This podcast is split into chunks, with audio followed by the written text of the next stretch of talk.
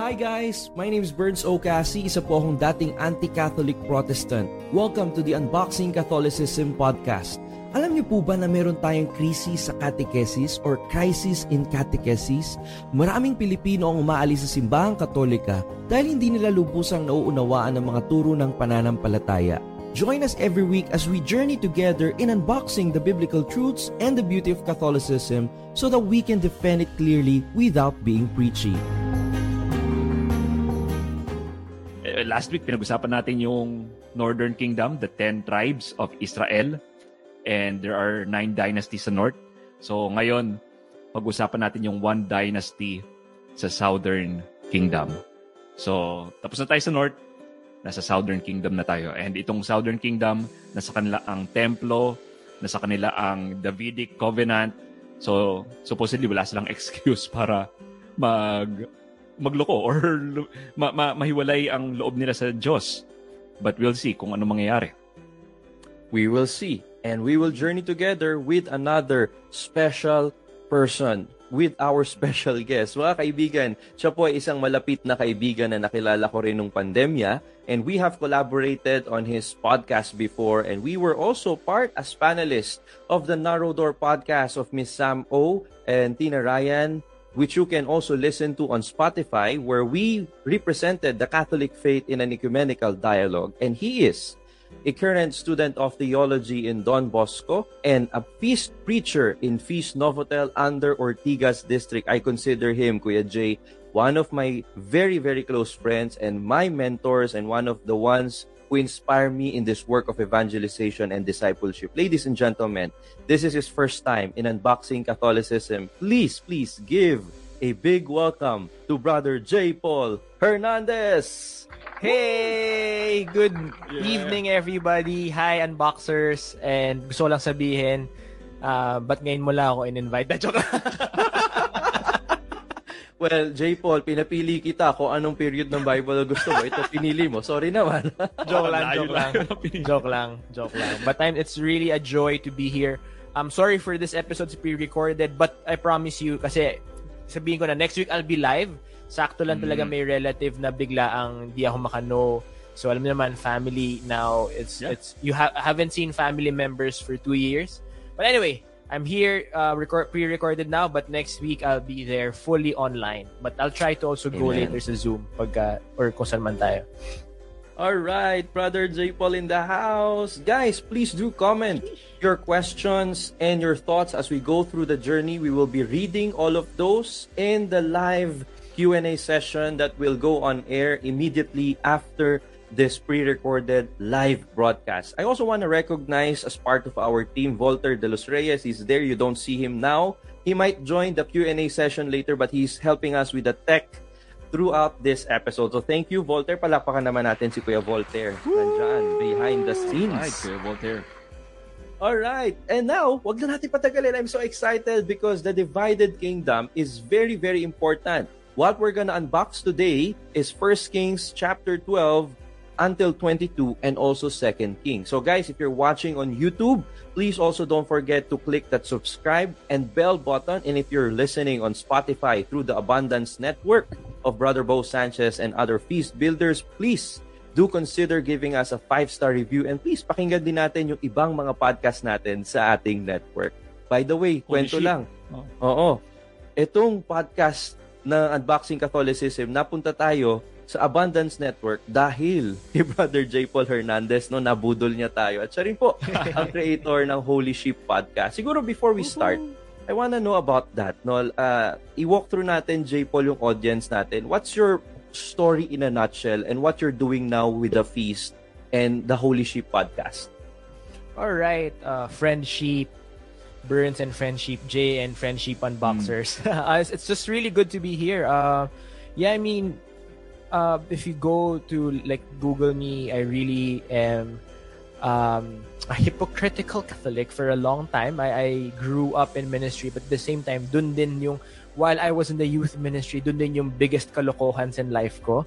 Heartbreaks, uh-huh. heartaches, and then um, all because of traumatic childhood. And I remember I was giving a talk uh, a few months ago um, uh-huh. for Beyond Kilig conference, I Oh. think, with Jake. We were the sharers, and I was Oh, sharing that part of my life. Na I was molested, my parents were having a terrible marriage, and all of these things. It just, that really made me magulo when I was growing up. And and it took years. Hindi ako yung parang St. Paul na instant conversion. eh. It took Mm-mm. me years of of mercy, love, and compassion for my heart to open up. And then slowly, uh, while I was, sabi pa ng friend ko, pusama ka saan sa feast? Sabi ko, bakit? Marami rin maganda dito. So sumama ako sa feast. Tapos parang, naga, parang maghanap ng, ng maganda. Pero I realized that I was, I saw um, true beauty through Jesus. Amen. And and then that's slowly nakitaan nila ako ng gifting, um, anointing, and I became a feast builder in time, not instant. But yeah, I'm here and I've been really, I guess, in mission or in the ministry life. Sobra akong gigil with evangelism. I, I Uh-huh. really believe that we need re-evangelization here in the Philippines and, and all over the world. So yun, and that's where Holy Sheep comes in. May aside from preaching at the feast, leading the ministry, I, I there we have um, Holy Sheep podcast to really talk to the younger people, the 20s and a, bit of college people to help them discover the true good and beautiful. Wow. Mm. Amen to that. Amen. Kuya Jay, true, good, and beautiful. And that's what we're trying to Of do course. with the Unboxing the Bible series. So thank you, J. Paul. We're gonna hear more of your story, especially when you go live next week with us. So let's jump right into it now. He mentioned true, good, and beautiful. Ito ba Yes. yung makikita natin sa storya natin ngayon, Kuya Jay? Tignan natin. Tignan natin. eh, kasi nasa black period tayo. That's why we're all wearing black. And yung black period, Oo nga, no.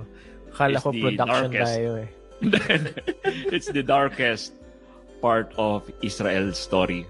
So, yun. And just like last time, hindi natin maintindihan yung buong Biblia kung hindi natin alam yung context kung saan nandun, let's say, yung mga prophets. And last last week or two weeks ago, pinag-usapan natin the North. Hindi nila pinakinggan si Amos More. and Hosea, yung mga prophets sa north. Kaya sila na exile. And if we can remember, yung exile is putting them physically where they're, they are already spiritually. So ngayon, we're now on the south. Ma-exile ba sila? So yan ang sasagutin natin. Dahil kasama natin ang friendship na si Brother J. Paul. Ba, So, ba, mga, so mga unbaaxers. Unboxers, bago yan. Bago I yan. love that. so just a, a quick uh, ito yung Southern Kingdom is it's the kingdom of Judah. So ito yung line kung saan nanggaling ang Panginoon Jesus. So kung susundin natin yung Toledot, yung genealogy ni Matthew sa chapter 1, marami doon mga hari ng Judah eh. Yeah. So Mhm. may may ano may groups of 14 yung ano yung yung Toledot ni Matthew. So yung second group of 14 so nahati yung ano yun 'di ba yung genealogy ni Jesus into three groups of 14. So yung second groups of 14 nandito yung mga hari ng Southern Kingdom. So kung Siam yung dynasty ng North, Siam, so nag nagpapatayan sila dun sa norte. Dito sa South, isa lang ang dynasty with Mhm. 20 kings. And dito ngayon papasok yung mga prophecies na pinag-usapan natin sa Genesis pa lang. Genesis 49, one is yung blessing ni Jacob for Judah. Judah is the lion's whelp. The scepter shall not depart from Judah. So that's one prophecy. Then sa Numbers 24, si Balaam, Beautiful. unintentionally, pinrophesy niya na the scepter shall rise out of Israel. So yun yung, ano, yung mga prophecies noon. And those are about Judah. So kung ang North ay different shades of bad, ang kings nila, dito naman sa South ay makikita natin may mga good kings naman. Although may mga terrible kings pa rin. Like Yeah. pag-usapan natin mamaya si Manasseh. So yun, he's a terrible king. So the first king of the North, si Jeroboam. While dito sa Judah, si Rehoboam. Nakilala na natin siya in past episodes. Siya yung first king sa Southern Kingdom ng Judah. So yun muna. I- I'll give you guys some time to comment muna. Yeah, I head think to J. Paul wants story. to say something, no? In fact, may presentation pa siyang pin-repair para dito. Malapit. Di No, ba? no, Jay. school boy lang talaga ako.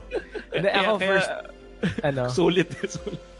Hindi, I just really, because I love you guys eh. So, I don't know, I was Oh. just really, hindi, sa totoo lang kasi, pinagpuyatan ko to sa Masters. Kaya itong Divided Kingdom, to talagang, na, na, bigla lang nagigising ng mga 4 a.m. dahil may exam kami sa Divided Kingdom, tsaka Codex, yung mga ganyan. So, parang bigla ako nagaganon. So, at least magamit ko siya, di ba? So, anyway, um, no, no, I just want to start with sharing that for those who haven't been to the Holy Land, and, and I've been there, and, you know, going to Jerusalem, you know, I was so excited. There was a romantic feeling in my heart. And pagdating ko doon, nye, it was so uncool. like, even with all their, all the, like, Israel, um, Israel coolness now or their tech and stuff, it's not exciting. Like, for example, um, one of my favorite gospel stories is the Transfiguration. And when I went to Mount Transfiguration, excited talaga ako. Yung pagdating ko, na yun? Like, the only nice part of it was the church. I As in, like, wala siyang sinabi sa Sagada. Like, or, or Baguio. Yung tipong, even Taal. Or actually, walang sinabi yun Mount Transfiguration sa, sa Mayon. Yung ganun, like, ni. Mm. And then, and then, then like Taal Lake or Laguna de Bay is bigger than Sea of Galilee. And, and I've been to Morocco and the, the market of Marrakesh is so much nicer than, than mm-hmm. Jerusalem. Like, Right. sobrang cool.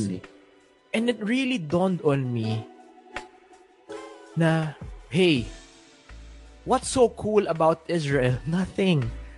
What made them as amazing is that God chose them. And that's why we're here as Catholics because we're a fulfillment of the chosen people of God. We are we are that we are from that line of our faith.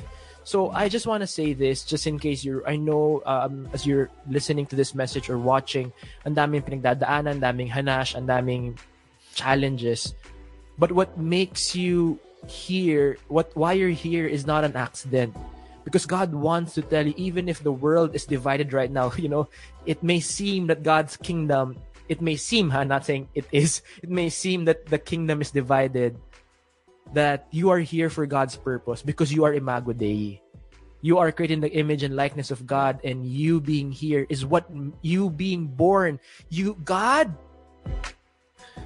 loved you to existence before your parents loved you before we're before we're here to love you god already loved you uh, your guardian angels loved you the communion of saints loved you and and that's why we're here because the divided kingdom is a big part and i hope that we learn from it and we see it from the eyes of the Jews. We we see it from the eyes of Jesus because this part of their history shaped their faith, especially the apostolic fathers. So if you want to understand the north um northern testimony, the the New Testament and the church now, we have to fully comprehend what this meant for the what this this part of the history of the Jews meant for them. Hindi natin siya dapat tignan sa mata natin ngayon. But ano bang meaning nito sa panahon dati nila? And and with that being said, I just want to say that you know God wants you to win even even if you feel that you're de- defeated because you know fast forward guess what the Messiah comes and then you know guess what we win spoiler alert so so with that I just wanted to say that intro because I'm just so excited to to be here Galing, galing. So, Jay, napakagandang context nun. And what we really want to do in the Unboxing the Bible series is not just to look at the Bible at the intellectual level, but to really own it personally. So, maganda yung, yung encouragement, yung exhortation na binigay mo sa ating introduction because it makes people really relate to the scriptures. And I love it, Kuya Jay, no, when he said that we need to understand what happened in the Old Testament to make sense of the New Testament. So it's beautiful. So as we continue with the narrative by uh, for for the books that we're going to unbox tonight, let's keep those things in mind. Yep.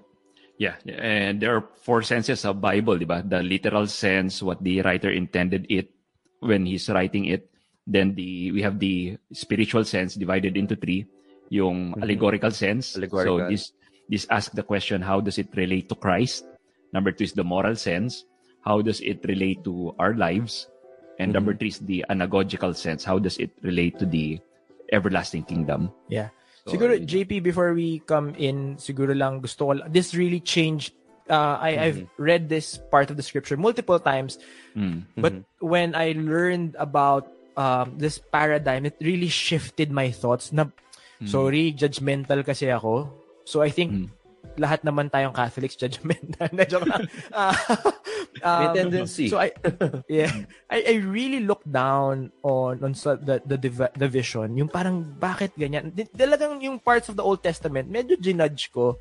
And and Mm, then mm, mm. until I saw this perspective Mm-mm. and you see this was written or this part was written then their their theological concept was deuteronomistic deuteronomistic theology. Ang ang yun na nga eh. So hirap na hirap ako i-spell yan. So huwag niyo nang tanungin. So yung pananaw nila nun basically was this. If you want to succeed follow the Lord. Kaya daw pansinin mo si King David follow the Lord boom dahil nagkagulo um dahil lang chick siya 'di ba? Tas doon na tas si Solomon ganyan ganyan. So the Deuteronomistic theology is like if you want to succeed follow the Lord. So but if you don't follow the Lord, magkakagulo yung buhay mo. So that why that is why the pain of the that's why if you're in the Great Adventure Bible, it's called also color black because Mm-mm. if they were pursuing this theological thought of Deuteronomistic theology, ay, we are sinners. So talaga imaginein mo yung shame, yung Mm. emotional, yung mental mindset nila, the shame of the atmosphere, of the culture during the season because nga, ay, teka, sunod-sunod na gulo from Solomon onwards, division, etc., etc., Babylon, and, and all of these things. It is because of this perspective. So, Yeah. so yun lang, para lang, I, I want to share this because I want us to have more mercy and compassion Yeah. to our, our, our, our um, spiritual ancestors. Sorry, sorry, go ahead. Galing, Okay, galing. okay. So, Burns will just share the Bible timeline chart. So, nandito tayo ngayon. So, if you can see. Ayun. So, sa mga nakikinig ng podcast, we're, we're showing sa screen yung Bible timeline chart. So, we're in the black period wherein nahati ang ang kingdom into northern and southern kingdom. And in the southern kingdom, makikita natin nandun yung seed of the woman, David, Solomon, Rehoboam, and now we'll go, we'll, we'll start the narrative with the next king, Jehoshaphat. So, medyo big deal itong king na to, si Jehoshaphat. And, and I, I just like to tell the audience na yung mga prophets, makikita natin there Isaiah, Micah, Joel dun sa ano sa Southern Kingdom. So so yun yun, ano, yun yung mga ah, placement ng mga prophets. It's important that we know their placement para malaman natin yung context ng mga sinusulat nila. So okay, so let's move now to Jehoshaphat. And siya yung ano, worst of the best sa mga kings. Kasi dito pa lang may na-uncover ng major weakness eh. Ito yung pakipag-intermarry nila with the North. And in 2 Kings chapter 8, makikita natin na ang anak ni Jehoshaphat, si Jehoram, pinakasalan niya yung yung anak ni King Ahab at Jezebel. And kung maalala ng mga unboxers last week or a few weeks back, si Ahab and Jezebel is the worst of the worst sa mga sa mga nasa Northern Kings. And pinakasalan ni ni Jehoram ang anak niyang nilang si Atilaya. Yun yung ano, yun, si and ito it it brought a lot of problems sa Southern Kingdom because dapat pag pag nag-intermarry it's for a peace treaty. Yan. Yun yung reason ng mga kasal. But the result is anything but peace. Because si Je- Jehoram, he murdered six of his brothers. And part nito is because of his wife Atalaya. And after eight years of married life, nabiyuda si Atalaya eh. At ang anak niyang si Ahaziah ang naging hari. And after a year, namatay si Ahaziah, eh, at parang nag-isa yung ano, eh, nag-isa na lang yung namamagitan between Atalaya at ang throne. And ito yung kwento Yeah. ni J. Paul kanina eh. May parang Game of Thrones dito eh, kung babasahin nyo. Ano maganda nga yung ano, yung magandang gawa ng series itong ano eh, itong Northern and Southern Kingdom. Dahil isa na lang yan, y- yung mga apo na lang ni Atalaya ang namamagitan between her Tama. and the throne. Kaya anong Right. ginawa niya? Pinatay niya lahat ng kanyang Pinatay apo. niya. Oo, except for one. May isang natira. Si Joash. At tinago si Joash ng kanyang tita. And imagine niyo yung seed of the woman ay nakasalalay lang ang survival dito sa nag-iisang bata na to, which is si Joash. So ang naalala ko dito, guys, parang si Abraham eh. Parang nakasalalay ang buong lahi niya at ang dami ng Tama. stars in the sky sa nag-iisang anak niya na si Isaac. Guys, uh, Yeah. Oh, di ba? So dito ang forever kingdom ni David nakasalalay kay Joash. At nanganganib pa yung buhay ni Joash dahil may gustong pumatay sa kanya. Pero alam natin, si Lord, si God, kapag nangako siya, hindi ito napapako. So eventually si Atalaya was Hindi tulad ng ex by- natin, ano. Ganun. Oh, Burns. bakit ako? si Burns yung ano mo. Grabe, nalalaglag. sorry, sorry. ano daw? Anyway, Hindi, hindi, pinapakita ko sa inyo ngayon, din iba yung topic eh, no? Pinapakita ko yung chart, no? Pang ilang hari, yung kinas- kinikwento mo, Kuya Jay, para may context yung ating mga viewers bago Oo, kung so, saan so mapunta ang ang usapan. kinakwento ko right now is si Joash. Ah, iba yung pangalan ni ano ni ni, ni Joash. Number eight Minsan, siya rito, Siya yung number Jehoash 8. siya. Oh, oh, yung palayo yung Joash eh. Mm-mm. Yeah, So si number parang 8 siya dito. Oo, oo. So si Walang parang jowa. jowa. So eventually, yun nga, sa number 8 king, uh, Atalaya was taken out, yung mga guards Yes. niya. They rebelled. At naging hari Kudeta. si Joash. No, nagka-kudeta. And naging hari si Joash ng Judah. And they went happily ever after. So yun yan, yun yung power ni God eh. Parang akala natin walang pag-asa. And, and yung line ni Jesus eh, siya yung ano, siya yung nakataya dito. Maka-cut off if, kung nagsangsin Mm-mm, si Atalaya. So so I, I let you guys comment muna for for this one. I think J. Paul has a PowerPoint presentation to share. I No, mean, no. some images to share about the the different periods we're gonna discuss. And Atalaya has been mentioned. I want to hear some thoughts from J. Paul about Atalaya. Siguro for me, ang ano, yung pinaka-reflection ko kay Ate Le- Leia. Ano ko siya binaba na si Ate Leia is, you know, I for me, I can I can really just see that hindi um hindi tayo against female. Um hindi hindi ang Bible hindi against women, but it was really ako for me kasi si si si Atalaya, she further pushed the worship of Baal eh. Instead of nakita niya na yung mali eh. Pero sunod niya na sinunod pa niya.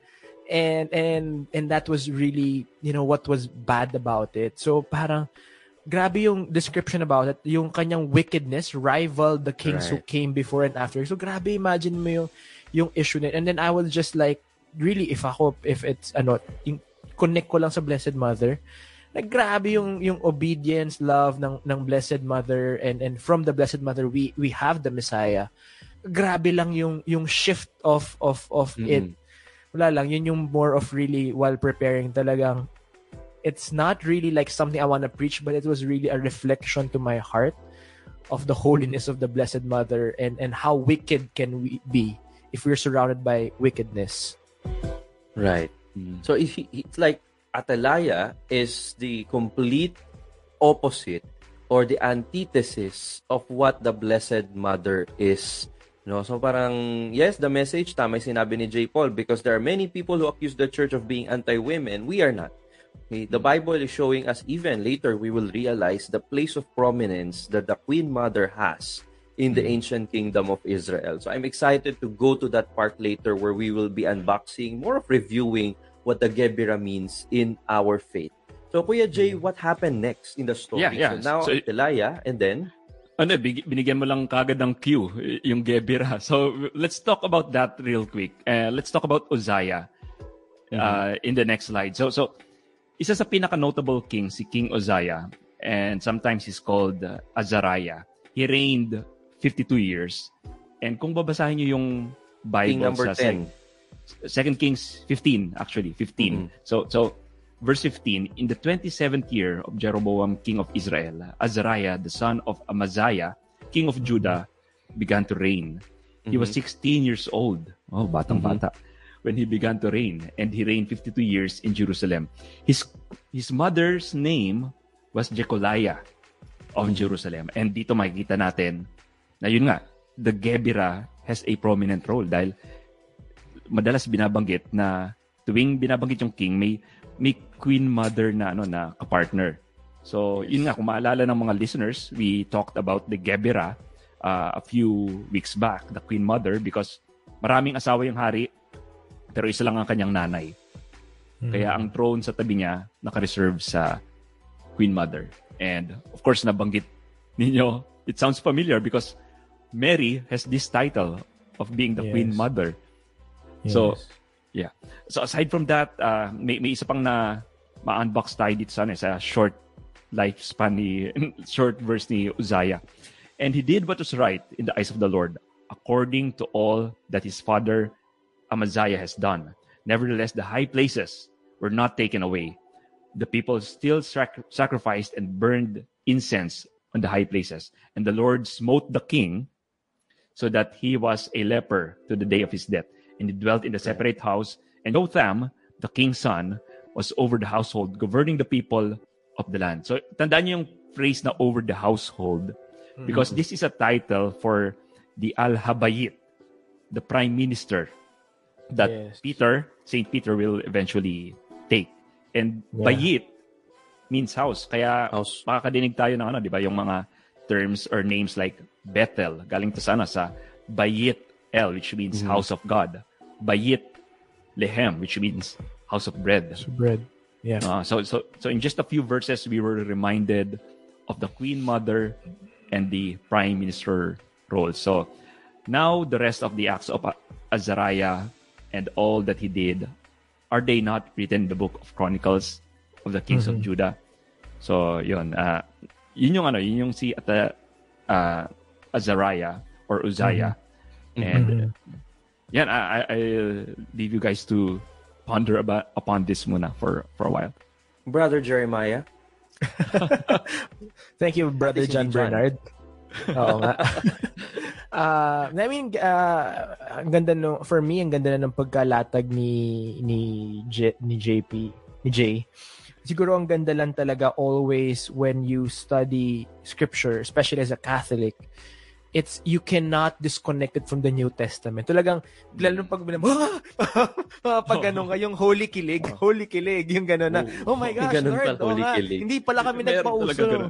Oh, kasi holy oh. ship eh. so, um, and it's really beautiful because nga, we are not, as a Catholic, we're not inventing something. Mm-hmm. We are fulfilling what the what the Father intended the religion to be. Of course, kasi nga um, faith is a progressive thing.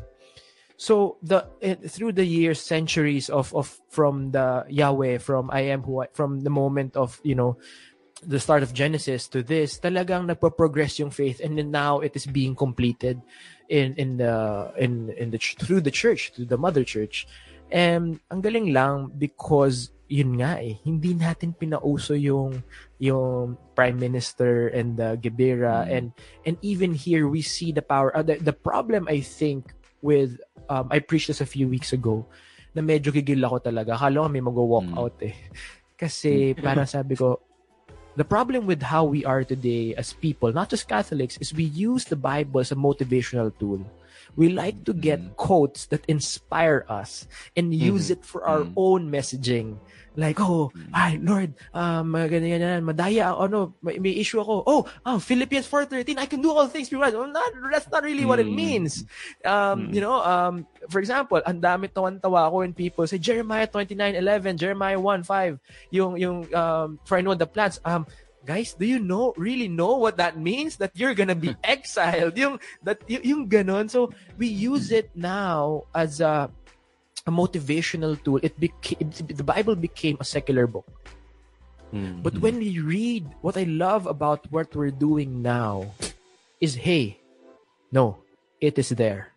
It is really written, and if you see the the, the if we can connect it to the the church traditions, mm-hmm. then we will see, hey, this is what it really means for us Catholics or for us mm-hmm. people. Na hey, God even during divided kingdom god was working mm-hmm. forming and and and and trying to rebuild his kingdom even if we are the ones dividing it Nice. Beautiful. Gusto, gusto, gusto lang sabihin, Burns, uh, we love our Protestant brothers and sisters, but they're missing a lot kung because we're reading right now yung Bible from a Catholic lens. And let's say Yes. the Gebira, the Prime Minister, our Protestant brothers and sisters, sadly, they're missing a lot of these these messages. Points to Peter, that points to Mary. And when we started this nung Genesis pa lang, we're reading it through a Catholic lens. And yung mga Passover, yung yung yung sacrifice uh, relates to the Eucharist. So I I pray that uh, our Protestant brothers and sisters who watch this would pick up some of the things that we're talking about and maybe try at least to read the Bible from Genesis onwards with the lens na let's say Catholic Church. Try lang. Right. Right. Y- yun na yung gusto kong i-suggest. What we're And that's a actually trying to do suggestion. Ay. Yes, J. Paul. Na siguro parang what that's why kami ang uh, ang atake namin sa feast because remember we're preaching to the unchurched. We're preaching to those who really don't have a strong affection to to to the religion. So why why ang atake namin first is ito na secret weapon namin. We're teaching them how the Jews saw it. Yes. So, bini-baseline namin doon. So, pag na-baseline na namin yung ah, scripture from Maganda. the Jewish perspective, then we can slowly come in and then re-preach. Sabi nga nun, usap lang kami ng research team eh, probably two years from now, we'll come back. So, we're preaching Genesis now from the Jewish perspective. And then probably two, Ah. three years from now, we will come again to the Gospels, Genesis onwards. From now, slowly to the Catholic perspective. So, just just our strategy because it's hard to Galing, galing. court people to love um, the faith if we're a bit uh, militant or or a bit hindi ito, ito yung tama eh. Um, masyado nang maraming nagmamarunong sa mundo. So we really what works at least in evangelism now in the season of the world is is through friendship and uh, holy Ba- marites style. So or Friendship. alam niyo ba yung tolets alam niyo yung tolets Anong toilet? Sige nga. pag lalaki pag lalaki tolets ang tawag. Oh, O, tol. Tol. marites. so latest Oh, tonsillitis na dyan. Bago yan. ah. But anyway, I wanted to comment on what Jay said and affirm what Jay Paul is saying because as a Protestant myself, not now, hindi po ako Protestant na yun. as a former anti-Catholic Protestant, I really agree that these are the things I didn't see. And grabe, nung sinabi ni Jay yung alhabayit, nung na-realize ko yung Gebira when I converted, talagang yung reaction ko parang, oh my gosh, it's making sense now.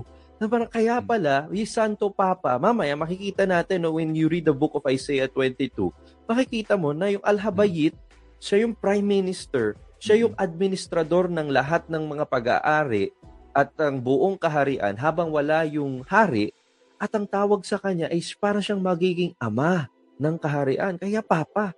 So, so doon pala nang galing yung Santo Papa. And grabe guys, when I realized these things, I said it's important for all Catholics to know the Old Testament. At maaalala nyo mga Wow. ka-unboxing, dun sa first episode ng Unboxing the Bible series, nasa episode 23 na tayo ng ating series. But this is the 121st episode of our live. No, just to put you guys on Mm. perspective on our journey Grabe.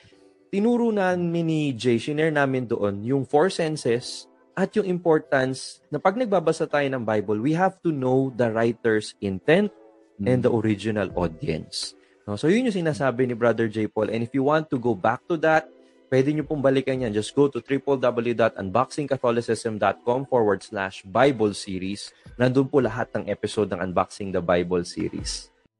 Welcome to the new season of Love Connect podcast with The Kosho. Hi, we're Drews and Love Kosho, marriage coaches and award-winning book authors. Thank you for making us part of your journey. Through our podcast episodes, we will teach you the steps and skills to communicate better, Stay connected through seasons and restore relationships after a conflict.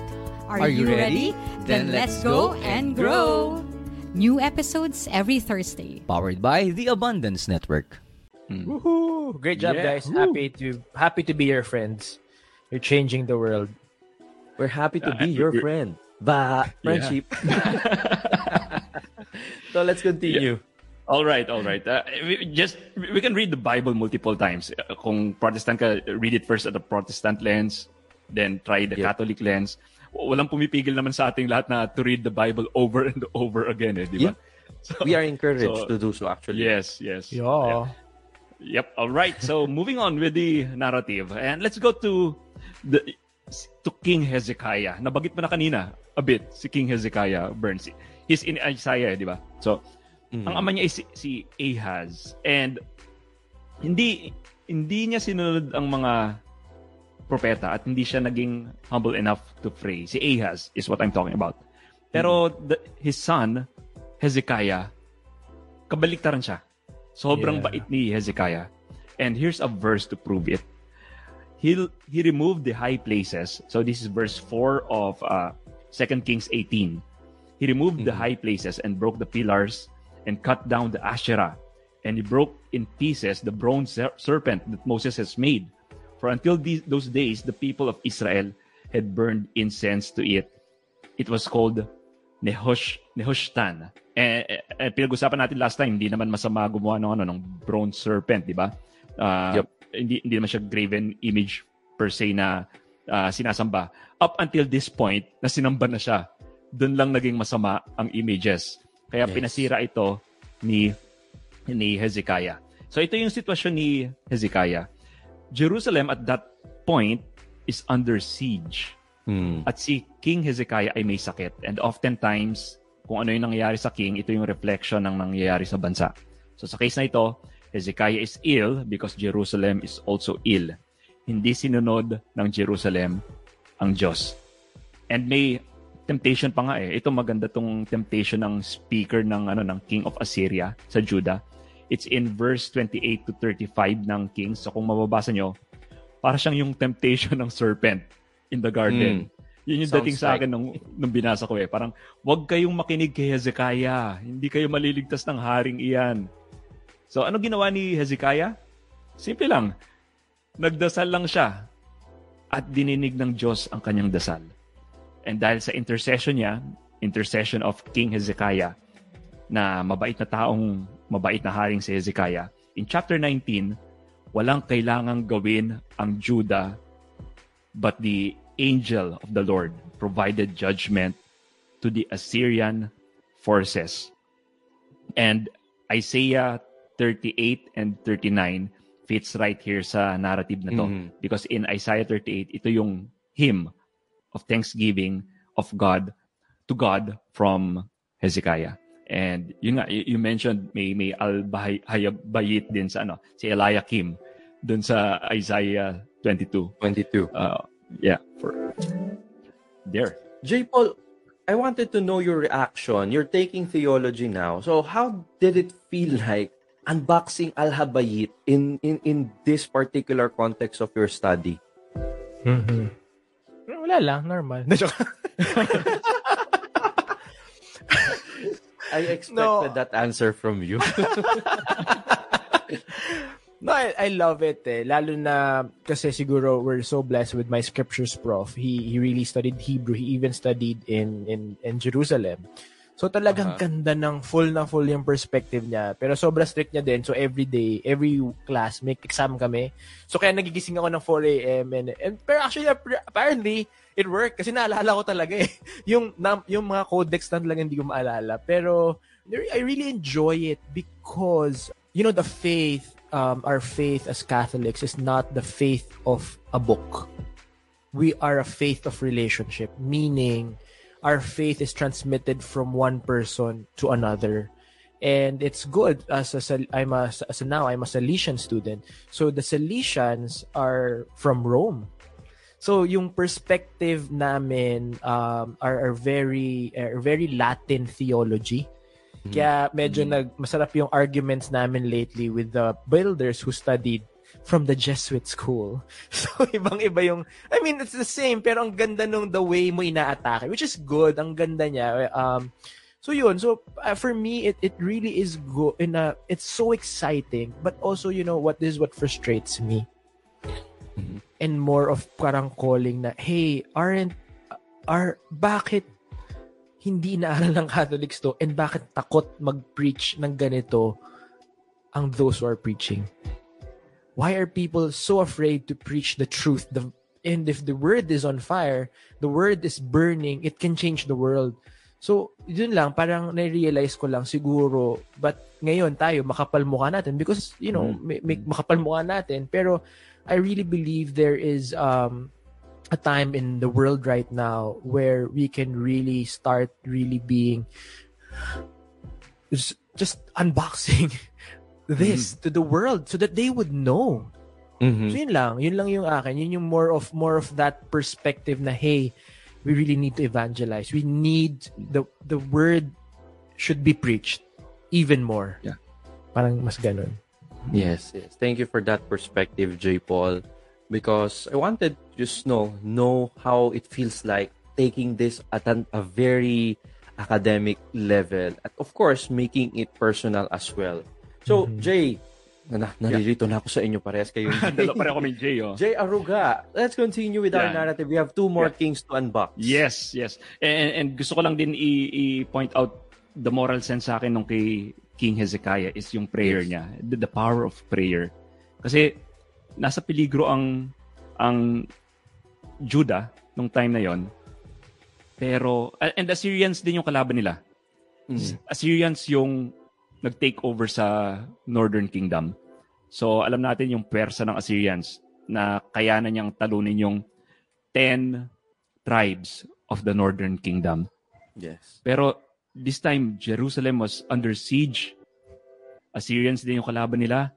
Mhm. Nagdasal lang si King Hezekiah. At, at yun lang yung kailangan niya gawin. He interceded for his people. Wala nang iba. Yung angel of God na ang nag-take care sa Assyrian forces. And ganun ka-powerful ang prayer. So that's that's what I y- yun yung takeaway ko dito sa ano. Hindi wala pa tayo sa takeaway pero y- yun lang gusto Yes. kong i- i- i- sabihin dito sa part na to. Okay, so let's go to the next king. The the one of the worst. Si Manasseh. So naging hari siya. Naging hari siya nung 12 years old siya. And he Yeah. reigned for 55 years. Siya yung unang hari sa South na hindi naka-experience ng Northern Kingdom. And yun nga, Mhm. ibig sabihin, nasa Assyrian captivity na yung North nung time ni Manasseh. And yun nga, kanina pinag-usapan natin yung Assyrians. Sasakupin niya yung Judah. Where Judah succeeded because of Hezekiah's prayer, the North failed. And ito yung lesson nga last time. ah mula nun, mula nung nawala yung North, this happened to the South naman. Nag-relax sila. And it's true to, ito yung ano eh, ito yung tingin kong true to all other uh, ito yung moral sense dyan eh. Yung, yung mga nations and cultures, kapag, Mhm. kapag may umaatake sa kanila, let's say yung 9-11, we stand together nung, nung 9-11. The, the West sta- stood together. Gan, gan din sa buhay natin. Let's say may peligro nung COVID-19. Parang, parang lahat tayo naging paladasal. Yes. But ito yung nangyari sa South nung nawala yung Northern Kingdom as a threat to them. Mhm. Nag-relax sila. And tayo din, let's say, nung medyo nagluluwag na tayo sa COVID, medyo parang yung mga tao hindi na naging paladasal, di ba? Parang yun yung ano, yun, yun yung nangyari sa South. And uh, aside from that, Manasa reinstituted pagan worship. Mhm. So yeah, so so guys, I just want to ask kung ano yung what, what you could- you think about that and is there a moral sense that we can get here sa ano? I wanted to ask Brother J. Paul this question, no? Ito na, hindi ako nangangatay. Curious lang Well, talaga ako. mga tay talaga yun. Go, go, go, go. Why do we always keep, go, ba- go back to idolatry, Brother J. Paul? Ano ba ang nangyayari? Bakit ganyan? Mm, you know, we are really made for worship. And and and and worship is not only oh Lord, be mo, Lord, I worship you. What does that really mean? Mm. It's your time, talent, treasure. And for example, I've I was just I've seen people tell me, bro, attend, alis muna akong fees kasi ganito, ganyan, may ano, kailangan muna ayusin tong work and busy masyado. And then, so magkakaroon ng space. And the world, is so easy to find something to replace God. Mm. and and and from there we have we start different idols again sometimes our idol is our career our idol is our actually girlfriend or spouse sometimes uh, honestly i've even asked myself we, my wife and i asked myself is our marriage our idol do we put our marriage before christ 'Di ba? Parang ganun, yung tipong Mm. but then and and and and so easy. Why? Because si Adam and Eve nga eh, walking in the garden with God na, pinili pa yung yung fruit of, 'di ba? So it is really why we need to follow the saints. Uh, for me, yun lang eh. Hmm. It, oh, paulit-ulit ako sa narrow door nung nagsasalit, doon pa tayo, doon pa tayo, Burns, Hmm. na the saints, we don't worship them, but there are superheroes. Sabi mo, Jose Rizal namin. And, and, and for me, you know, the first saint that always attracts my heart is Saint Augustine.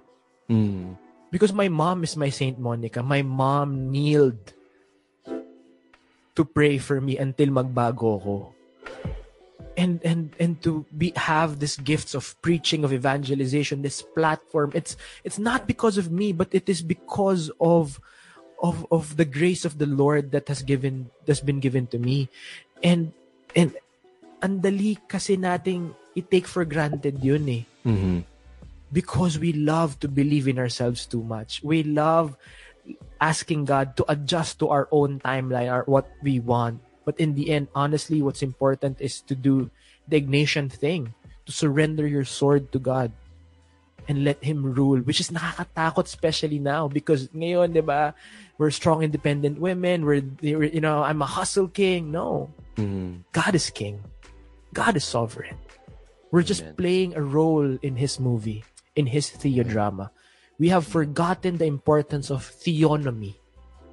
We are so focused on autonomy. Oh, so wow. let God wow. be Wow. auto- be the theonomy of our life. You know, J. Paul, I was reminded by something with what you said. There are a lot of Catholics now who do not trust the authority that God has given us in the church, like the Pope and the Magisterium.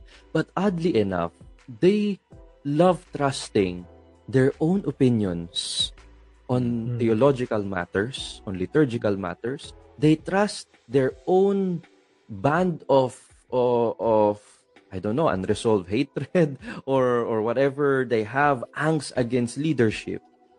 And Yeah. you know, they feel like they're saving the church from herself and they mm-hmm. feel like they have the duty to be the messiah of the church today by going against the authority figures in the church and I can't understand that. I I, I think J. Paul related ito sa sinasabi mong theonomy, no? Uh, could you Yeah. tell us a little bit more about that? What does that mean? Theonomy. It's a new word that our unboxers are learning. And how do we simplify that? Ano yung kahulugan nun and the, its essence? True. um, uh, kasi we, we, we love fake democracy. We Mhm. like federalism. So the, the church is not a democracy. It's a Exactly. theocracy. Exactly. We follow those who are anointed.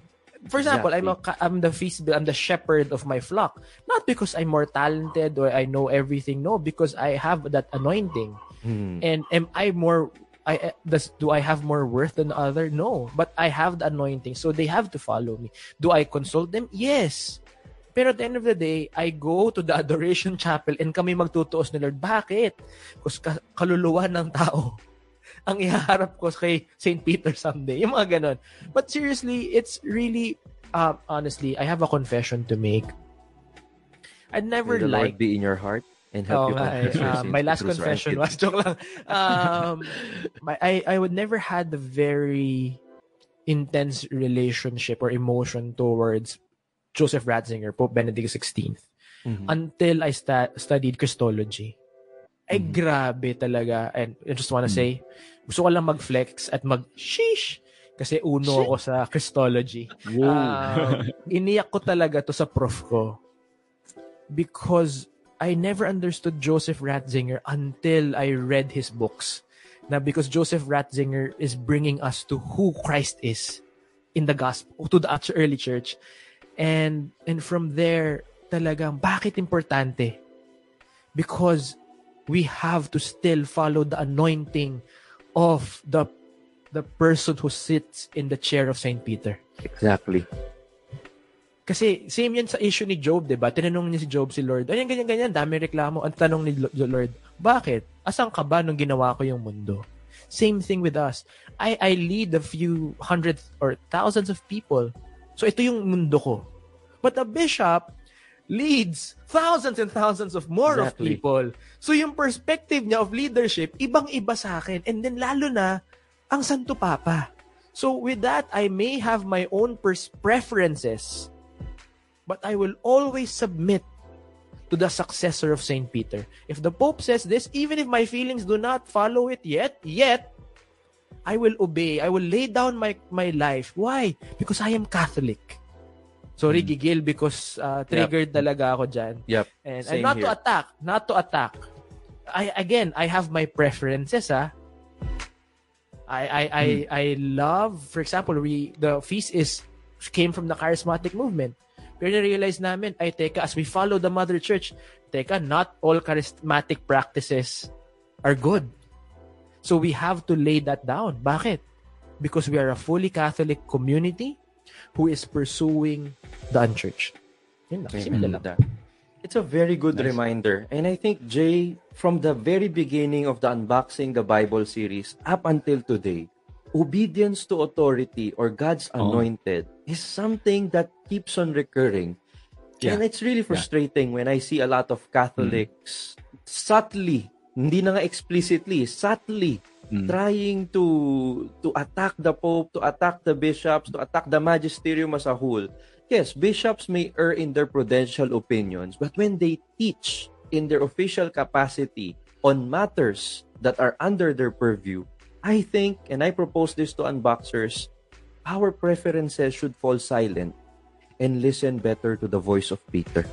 No, so thank you for your sharing, J. Paul. And we were flashing earlier here, no, yung three books na nasa slide mo that Pope Benedict wrote. And we hope unboxers could get to read this and we will unbox the contents of this book once we go to the New Testament. Tama ba, Jay? Pwede. Oh, uh, yeah, why not, di ba? Yes. So, So for now, Josiah before yeah, si Jesus. Jos. so, okay. so, si Josiah muna tayo. Kamag-anak din naman ni Jesus tong si Josiah. And Yes. is the last king na pag-usapan natin today, tonight. He's a good king and he brought reform to to Judah. And malaki yung problema kasi ng Judah at this point. Eh. They're not feeding the poor, not clothing the naked. There are social issues na hindi nila ah, pinapapahalagahan. But Josiah brought reform. And meron siyang twofold devotion, which is really wonderful. Number one is the devotion to the temple, how they worship. And number two is their devotion to the Word of God, the Torah. And may instance pa nga na pinunit ni Josiah ang kanyang garments nung may nakadiscover na ano ng, ng Torah.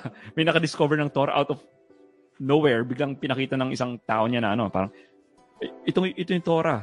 Tapos biglang pinunit niya yung garments niya. And oftentimes parang ito yung tanong eh, what does uh, rending one's clothes mean sa ano sa sa Bible? Oftentimes it means mourning, nag nag nag nag nagmo-mourn, nag nagdadalamhati. Pero ang isa ding reason is when truth is lost and garments signify truth. And nung pinunit ni Yes. Josiah ang kanyang garments sa 2 Kings 22, seeing the Torah, he mourned because up up until that time na-realize niya that that truth was lost. So, yun, ma- maganda din yung ano yung dual devotion ni Josiah. One is the temple, worship, the other one is the word of God. So, medyo parang may parallel siya, di ba, sa Holy Mass. We have the word of God in the liturgy of the word, and we also have worship in the liturgy of the Eucharist. So, y- yun, yun yung mapipick up natin kay Josiah is his devotion to these two things is something I think we can adapt sa ating buhay. And uh, pinag-usapan sa ano sa isang Deuterocanonical book, Sirach in chapter 4 verses 1 to 3 ang ang uh, about Josiah. So there, uh, what do you think guys? J. Paul, go ahead. no, I mean, uh, I, uh, I love Josiah because you know he yeah he destroyed the shrines, uh, the other shrines, the idols, and and wor- and he reinstituted worship only in in Jerusalem. So ni ni-reformat, ni-reformat eh, no? Ni-reformat niya 'yon. Riniboot niya. Ah, parang ginawa mo computer eh, no? And then that really changed a, a lot of in in Israel. And um ang galing lang kasi siguro what struck me from Josiah is his father was evil eh. But he wasn't. He Mm. actually reformed. So, Mm. ang galing lang kasi your past does not define your future. Amen. Maybe you your family is not Catholic, they don't receive the Eucharist, may maybe they're you're from a broken family. But that doesn't mean that that is your future. Your destiny is to be a child of God. The question is what will you do about it? Sheesh. Galing. Sheesh. That's a good reflection question. What are we going to do about it? I think it is a high time for us to do some takeaways, no? Uh, I can go first, Jay, and then Jay Paul can be the last. Siguro, while I- while listening to both Jeff K. Vince and this particular uh, what do you call this session we had, I am reflecting. We all have all the means of salvation in the Catholic Church. Katulad doon sa South, 'di ba? Sa King sa Southern sa Southern Kingdom, marami silang lahat nandun eh, nandun yung line of David. Mm. And yet, Mm. they messed up because they followed their own wills. And ganyan din Mm. tayo sa simbahan, di ba? Nasa atin na yung kabuuan ng katotohanan, lahat ng kaparaanan patungo sa kaligtasan, and yet, we still mess up. And we start messing up when we depend on our own capacities, when we depend on our own understanding, when we depend on our own preferences, when we depend on our own judgment, minus the wisdom of the leadership of the church. And that's a very dangerous path to tread on. Yeah. So, unboxers, yun yung takeaway ko dito. Obedience, humility, sincerity, simplic- simplicity, that are, those are signs of authenticity in our Catholic faith. And if you're not yet there, let's pray together, let's journey together, because everything is grace. We are just instruments. That's my takeaway. Another thing is marriage. Importante po na ang mapapangasawa Oo, ninyo oo. ay kapareha ng inyong pananampalataya. Yes, Napakahirap kung hindi. No, so Jay, you may wanna continue. Yes, Hindi, takeaway. uh, maganda yan, no, yung sinabi mo. And, and ito yung nag-bring dun sa, ano, sa problem with Atalaya, di ba? They, they intermarried and yun nga. So, magandang magandang message yan. Ang, ang daming pwedeng takeaway dito sa episode na to, guys. So, that's one. And the other one is yung worship and the word, yung kay Josiah. What I would like to take away from this episode is yung kay Hezekiah. Yung yung complete submission to the Lord. Mm. Because of his prayer, wa- wala silang ginawa na eh. And, and Mm. may times sa buhay natin na talagang parang wala na tayong ano, wala na tayong may bubuga. We've tried everything, but we're left with only one thing, prayer to the Lord. And talagang sa kanya na lang lahat ng ng inasa mo na sa kanya lahat. And ito yung hinahanap sa atin, Lord eh. Being a child, childlike, di ba? Parang, parang Yeah. the, the, the, the dependence to the Lord, the childlike dependence. And ito yung pinakita ni Hezekiah when they are about to be like overrun by the Assyrians. And true enough, the Lord delivered. Walang ginawa ang mga Judeans, yung mga taga-Juda, yung, yung mga Jews, walang ginawa. It's the Lord who who did all for them. Siya yung tumugis sa Assyrian uh, troops. And I think yan yung nakakalimutan natin, the, power of the Lord. Because sometimes parang masyado nating inaasa sa sarili natin ang ang lahat. Tinatanggal Yeah. natin si Lord sa equation. And I, I think that's that's my takeaway from this episode. Amen. that. Brother J. Paul, So may chismis ako sa inyo. gusto ko yan chismis. Last year, uh, somebody messaged me, kausap ko sa phone, and he was Gen Z, agnostic. Gender issue, may gender questions din siya. So, you know, all all of that. And and he said this, Brother J. Paul, sabi ko, huwag tawagin brother. No, I, I can't not call you brother. Parang ganun, so nag-aaway pa kami. and, and he said, um, I'm agnostic. Uh-huh. but you're the first Catholic that I feel and met that I can talk to. Amen. You're not judgmental, and I feel like I can touch you. I can tambay with you. And that really broke my heart. Kasi hindi niya alam gaano ako ka-judgmental. um, but seriously, that really, that really, Iyak na eh, no? Ah, that really broke my heart. Iyak na dapat eh. sometimes we're too busy with the things of the church, with Catholic language, Catholic things, that we're forgetting to be truly Catholic. We are forgetting that we are a religion that is called all embracing. That's why we call Mother Church, because we're universal. That's why when all Christian churches declare the Apostles' Creed, they are declaring that they're Catholic because we we accept everyone. So if we're forgetting, if we're reading the scriptures, we're praying the chaplet, divine mercy, we're praying the rosary, but then forget to feel, to make somebody feel loved, then we're missing the point. Amen. Hmm.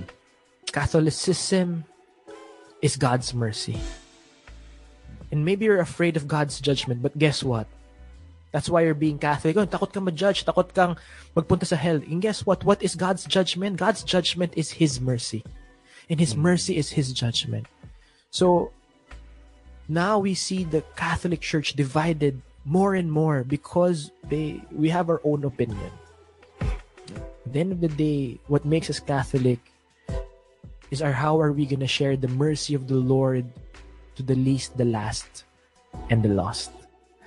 And the divided kingdom is a good history lesson to tell us if we don't do what's right, history is just gonna repeat itself. Wow. If we do, if we don't do things right, history will repeat itself. And I think it is repeating again and again. Not just in the Bible, but Mm. here in our midst today. Yeah. Thank you, Brother J. Paul Hernandez, for that very timely and at the same time, I would say very chilling admo- admonition. Kasi nararamdaman at nakikita natin eh, hindi lang to Old Testament, no? Uh, it's our, it's part of not just the New Testament, but the Now Testament. Like what is Yeah. happening now? So, Brother J. Paul Hernandez of Feast, thank you so much for joining us in Heart, this heart. very fruitful session of Unboxing Catholicism. And you're gonna see him again in the next episode as we continue unboxing the divided kingdom. But before anything else, before we wrap up with our announcements, Brother J. Paul, how can they get in touch with you? How can they make tambay with the J. Paul Hernandez and tell us about Feast Ortigas? Yeah, uh, I, I preach at Feast Novotel. So you can just visit there. I'd love to talk to you. Masarap yung gelato doon. We can Oh, yeah. gelato together. And and just like, you know, um, you, Burns knows me. Dali akong kausap. Pwede, like, usap tayo tambay na agad yan. And yeah, join us at Holy Sheep Podcast. Uh, we're really excited because we are gonna be evangelizing people through the Holy Sheep Podcast. And it's actually evangelize. The goal is to evangelize the culture. So, in a sense, come after nang ma-evangelize yung culture, dadalhin namin sa unboxing Catholicism. So, we are really for those who are lost and confused on the faith.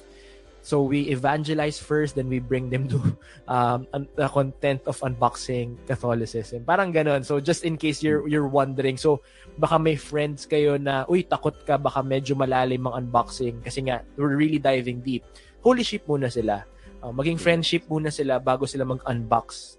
Galing, diba? So, yan lang. Uh, ka but dun, it's- yeah, and, and, yeah, I mean, just, just really love the ministry here. Um, as part of the Abundance Network, we're really, really figuring out how to support and grow, um, on at least on the podcast level, um, unboxing Catholicism, and we love, we love you guys, and I just really look forward to see you.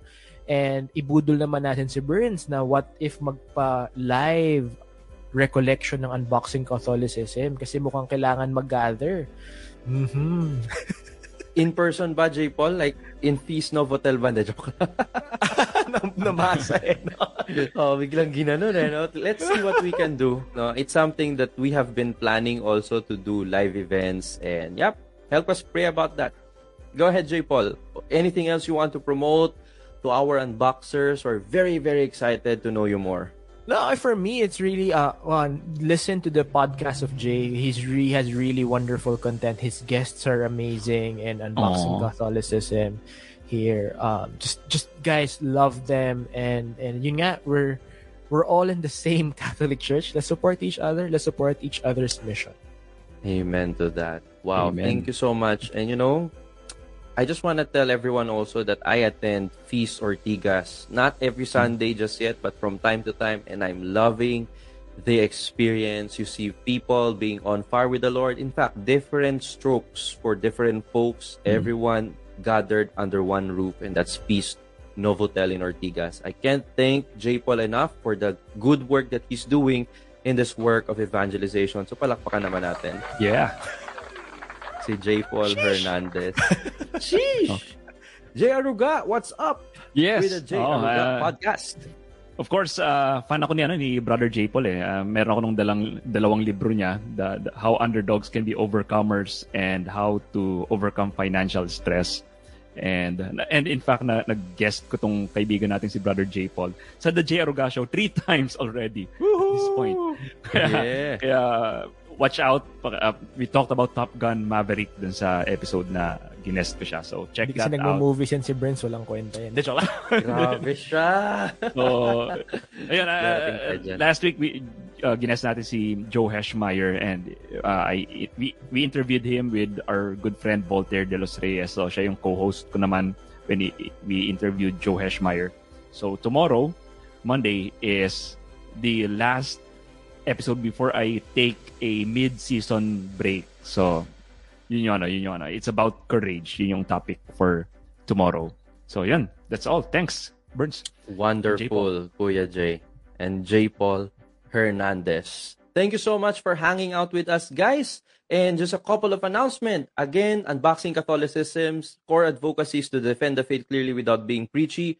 We do that on three things dialogue, discernment, and doctrinal formation. We provide doctrinal formation here every Sunday through our Unboxing the Bible series. But later, I'll show you some slides on how to learn more about the doctrine. We have doctrine classes that we endorse to our community. And at the same time, when we talk about discernment, a central part of discernment is prayer. Can you guys just comment the word prayer? And if you are like modern Catholics who are so immersed in the fast-paced culture of our time, ang dami mong ginagawa, very busy ka na, wala kang time magdasal, we have the best app for you to learn how to pray. And that is Hallow, the number one Catholic meditation app in the world. And I want to give you three months free trial subscription. In fact, libre naman po ang Halo. Magagamit nyo yan as it is. But if you want to benefit and maximize the free, the, the paid version of the app, you can get it three months free. Just go to www.halo.com slash unboxing Catholicism or kung meron na po kayong Halo, when you upgrade, use the promo code unboxing Catholicism, small letters, no space, and you will also get a 20% off. And for our viewers, dahil naka-cross-post po tayo sa iba't ibang mga parishes, mga dioceses at Catholic pages, meron po kaming regalo para sa mga priests, religious brothers and sisters. We are giving you from Hallow free lifetime subscription. Mag-register lamang po kayo sa hallow.com forward slash religious to claim your free lifetime account. And we are now currently doing Halo content in Filipinos. If you have prayer suggestions, content that you want to see in the app, podcast that you want to see in the app, let us know and we will try to make it happen for every Filipino because you guys deserve to know more about the faith, to pray better, and to have a deeper relationship with God. Speaking of knowing the faith, we also have, okay, before that pala, nakalimutan ko na, we have our Unboxing Catholicism Prayer Group. Kung may mga prayer request po kayo, doon sa Halo app, take a screenshot of this particular slide so that you can do this later. You can join our prayer group. So what happens is, every time po na mayroong mag, mag-mention ng prayer intention, lahat tayo sa Unboxing Catholicism community manonotify ng Halo app about that prayer intention and you yourself can all can also share your prayer intention and whatever meditation you listen to, you can share your journal with everyone in the prayer group as well. So talk about creating a community in praying while praying and promoting prayer. That's what we have in Halo and Unboxing Catholicism Prayer Group. And also, you can also have your own prayer groups. Basta may Halo app kayo, go to the three dots sa taas ng homepage at makakagawa na kayo ng sarili nyong prayer groups for your light group, for your friends, barkada, even for your families. And guys, if you want to know more about the faith beyond our Sunday broadcast, every Monday there is an ongoing catechism class that we endorse. This happens every 6 p.m. on Monday for the basic class and we also have advanced theology classes open to public at 6:15. This is for men. Please send me a text message or a, a Viber message so I can add you to the group chat where you would see the link. And for the ladies, we also have online formation activities, monthly recollection every first Thursday, doctrine classes or catechism classes every second Thursday, and every third and fourth Thursday, the meditation. All of these are preached by our spiritual director in the community, Father Cayo Estrada. And again, please do support Unboxing Catholicism and the Abundance Network. Thank you to Kuya J. Paul for bringing us to this wonderful family of podcasters. Please go to the Facebook page of the Abundance Network to know more about other faith-enriching shows that we are producing for you. And kung first time nyo pong nanood ng Unboxing Catholicism and you got blessed and you want to learn how to defend the faith clearly without being preachy, take a screenshot of this slide so you know where to download our free ebook. Get it at www.unboxingcatholicism.com forward slash starter guide. At tayo nga po ay magtatapos na sa isang panalangin. Let's remember that we are in the presence of the Almighty God in the name of the Father and of the Son and of the Holy Spirit. Amen. Lord, marami pong salamat sa pagkakataong ipinagkaloob niyo sa amin upang matuklasan ang kagandahan, kalaliman at katotohanan ng iyong banal na kasulatan. Hiling po namin sa paggabay ng Espiritu Santo na hindi po namin makalimutan ang aming mga natutunan at magkaroon po kami ng higit pang kagustuhan na mas lalo pang maintindihan ang Biblia sa mga susunod na sessions ng Unboxing Catholicism. Naway hindi po manatili sa isipan lamang ang aming natuklasan ngayong gabi. Sana po ito ay bumaba sa aming mga puso at manalaytay sa aming pamumuhay at maging saksi nawa kami ng aming pananampalataya sa aming bahay, sa aming paaralan, sa aming simbahan, sa aming pinagtatrabahuhan. Nang sa gayon ang bawat taong aming makakahalubilo ay makapagsasabing ang taong ito ay nagbabasa ng buhay ni Heso Kristo. Marami pong salamat sa inyong paggabay, Panginoon, at nagpapasalamat din po kami sa pagsuporta ng aming mahal na Birheng Maria, ang aming Gebera, ang aming Inang Reyna, at siyang tala ng ebanghelisasyon. Hail Mary, full of grace, the Lord is with you. Blessed are you among women, and blessed is the fruit of thy womb, Jesus. Holy Mary, Mother of God, pray for us sinners now and at the hour of our death. Amen. Holy Mary, our hope and seat of wisdom, pray for us. Pray for us. In the name of the Father, and of the Son, and of the Holy Spirit. Amen. Mga ka-unboxing, tayo po ay makikita-kitang muli sa susunod na edisyon ng Unboxing Catholicism. Sa susunod na linggo, another session, pero mamaya meron po tayong Q&A open forum. So please stick around and join us in the live broadcast after this pre-recorded live broadcast. And next week, we'll have Brother J. Paul Hernandez once again joining us in our Geek Out session. And Yay. until then, continue unboxing the faith and defending it clearly without being preachy. Hey guys, I know nabitin na naman kayo sa ating episode ngayon. Don't worry, we would be right back here in Unboxing Catholicism. And if it is your first time listening to our podcast, I invite you to download the free ebook that has the 10 tips on how to defend the faith clearly without being preachy. Get it from www.unboxingcatholicism.com forward slash starter guide. Until then, annyeong!